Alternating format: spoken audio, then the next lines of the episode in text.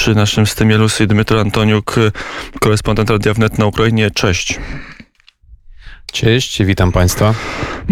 Kolejny dzień inwazji, kolejna informacja, ale tym razem zapytałbym Cię na początek nie o te militarne aspekty z frontu, ale o dyplomację. Pojawiły się wczoraj informacje, że przy pomocy strony tureckiej, zwłaszcza przy zaangażowaniu Mustafy Dżemilewa, czyli lidera Tatarów krymskich, jest dyplomatyczna szansa na wycofanie obrońców Azowstalu. Co o tym wiemy? Czy Kijów na tego typu propozycje by przystał? Czy Moskwa by przystała? Jak wygląda? Co wiemy o tej dyplomatycznej grze dookoła obrońców Mariupola?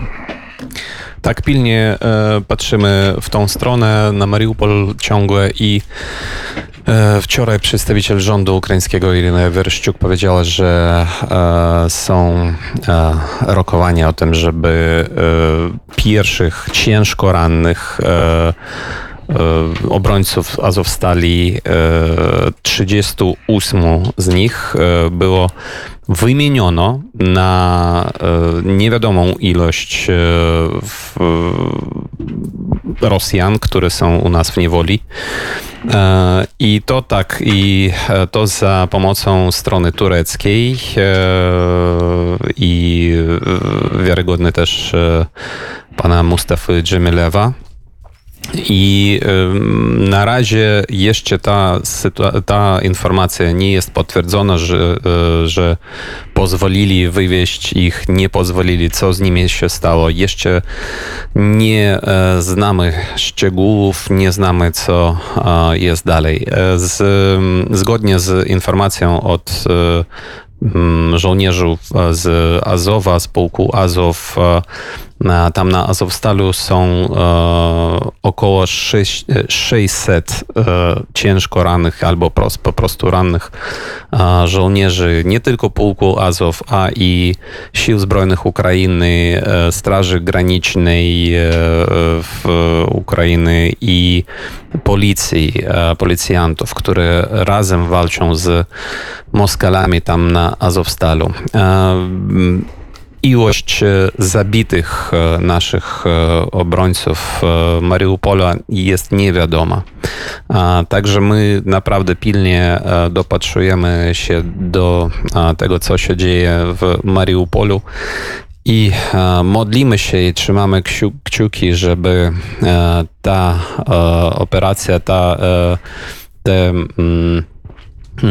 to udało się, chociażby z tymi trzydziestu ośmiu Ukraińców, którzy są w ciężko ranni i których teoretycznie mogą stąd zabrać, być może okrętem tureckim. Była Tur- Turcja, ponieważ zaproponowała Rosji, żeby zrobić ten, tą operację tak zwanej ekstrakcji że, i że wszyscy zabrani stąd z Azowstalu ukraińscy żołnierze do końca tej wojny będą na terenie Turcji i nie będą walczyli z Rosją. Na to Rosja nie przystała.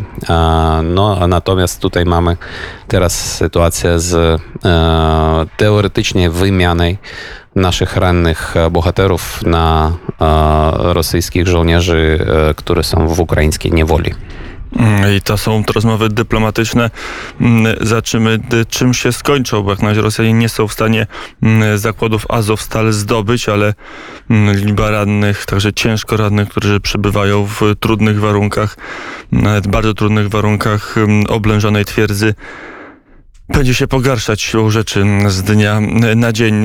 Patrząc na front, zanim do, do Donbasu przejdziemy, zanim do Hersonia, to pojawiły się informacje, że podobno Rosjanie rozstawiają swoje wojska przy granicy z obwodem czernichowskim, tam skąd kilka tygodni temu się wycofały. Tam mają pojawiać się, pojawiać się artyleria rosyjska, żeby no, powodować presję, żeby także ten front zmusić wojska Ukrainy do utrzymywania pewnych wojsk na północy kraju. Jest taka informacja, tak, i wczoraj niestety y, oni wystrzelili kilka rakiet w Miasto Nowyhrad Siewierski, które zostało zbombardowane, trzech cywilów zginęło i ponad dziesięć dostali rany. I znajduje się Nowyhrad Siewierski za około dwadzieścia kilometrów od granicy z Rosją. I tak jest informacja, że oni już tam rozstawiają swoje siły, ale u nich teraz my jesteśmy do tego gotowi. Ale e, Rosja teraz ma więcej e, do, mm, do pomyślenia, co, co robić z tymi siłami, które, którymi on, e, które ona posiada.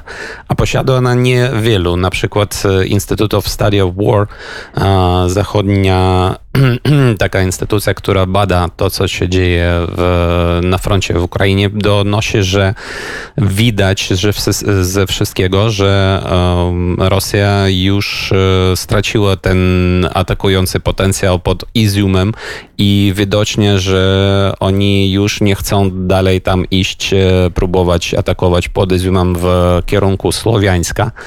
Mm, I to znaczy, że i, i w wojska, które byli wcześniej pod Charkowem, oni teraz przerzucili do obwodu Łuhańskiego, czyli do, pod Rubiżny, który jeszcze nie jest całkowicie okupowany. Oni próbują nadal wziąć pod całkowitą swój kontrol Rubiżny w obwodzie Łuhańskim i pod Siewerodoniec, który teraz próbują też otoczyć z północy i z południa i chociażby tam odnieść jakieś sukcesy.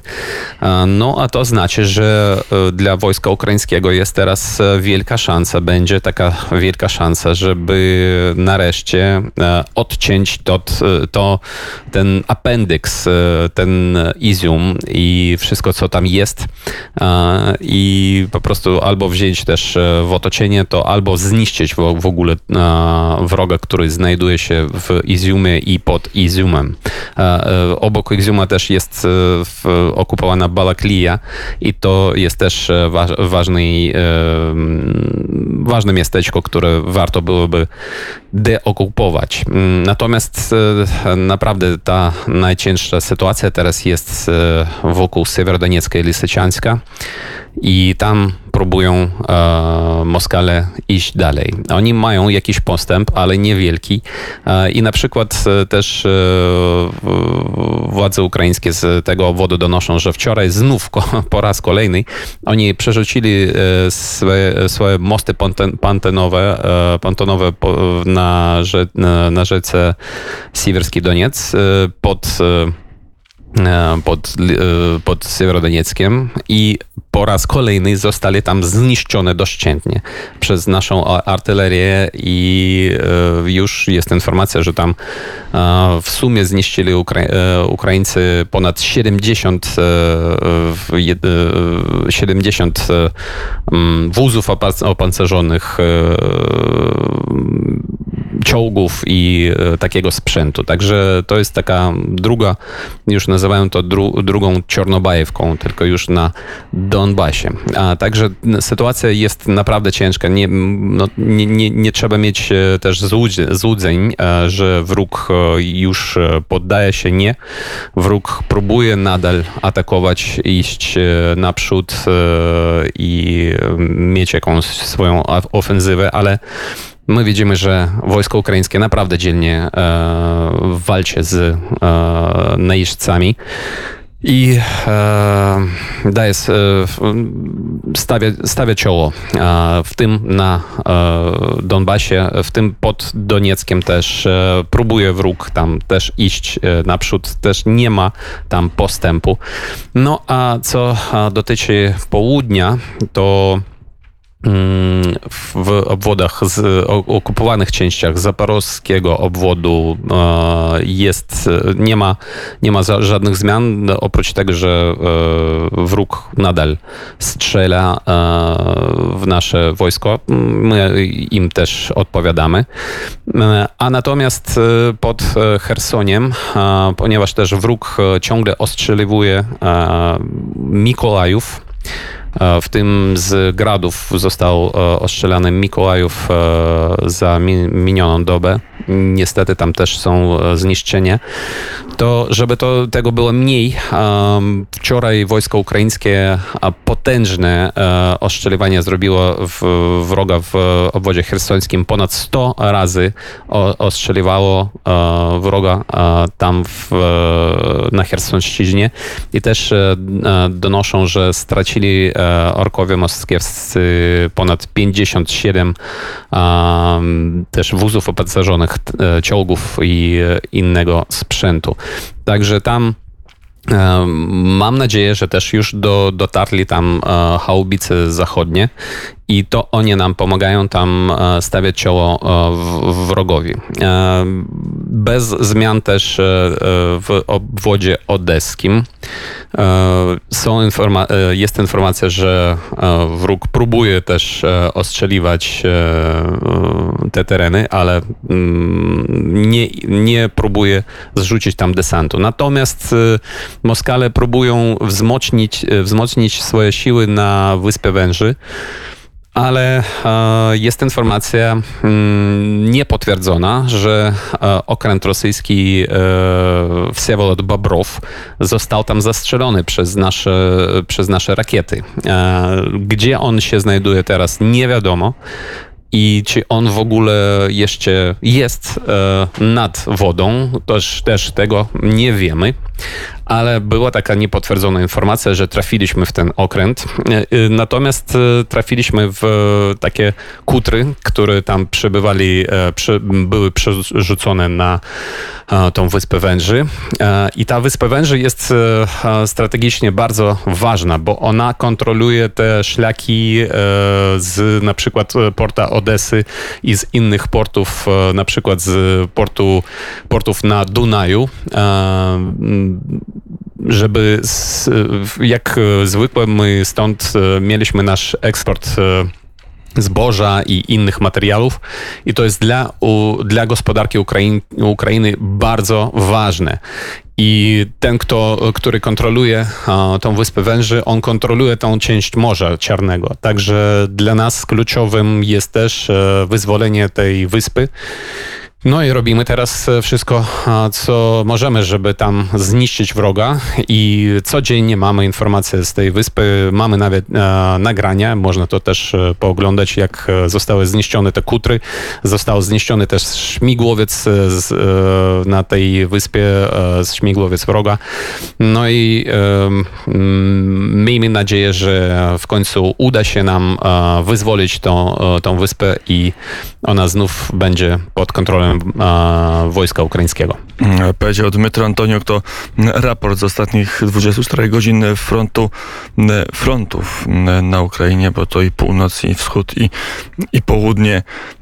Tylko linia aktywnego frontu to przeszło tysiąc trzysta kilometrów, do tego jeszcze cała północ, gdzie się pojawiał ostrzał, o czym mówiliśmy, ale nie ma walk, więc to pokazuje, że Ukraina musi walczyć na bardzo szerokim froncie i wszędzie tam pojawiają się codziennie albo ostrzały, albo ataki, zwłaszcza na, wschodzie, na, na tym froncie wschodnim, dookoła Siewerodoniecka.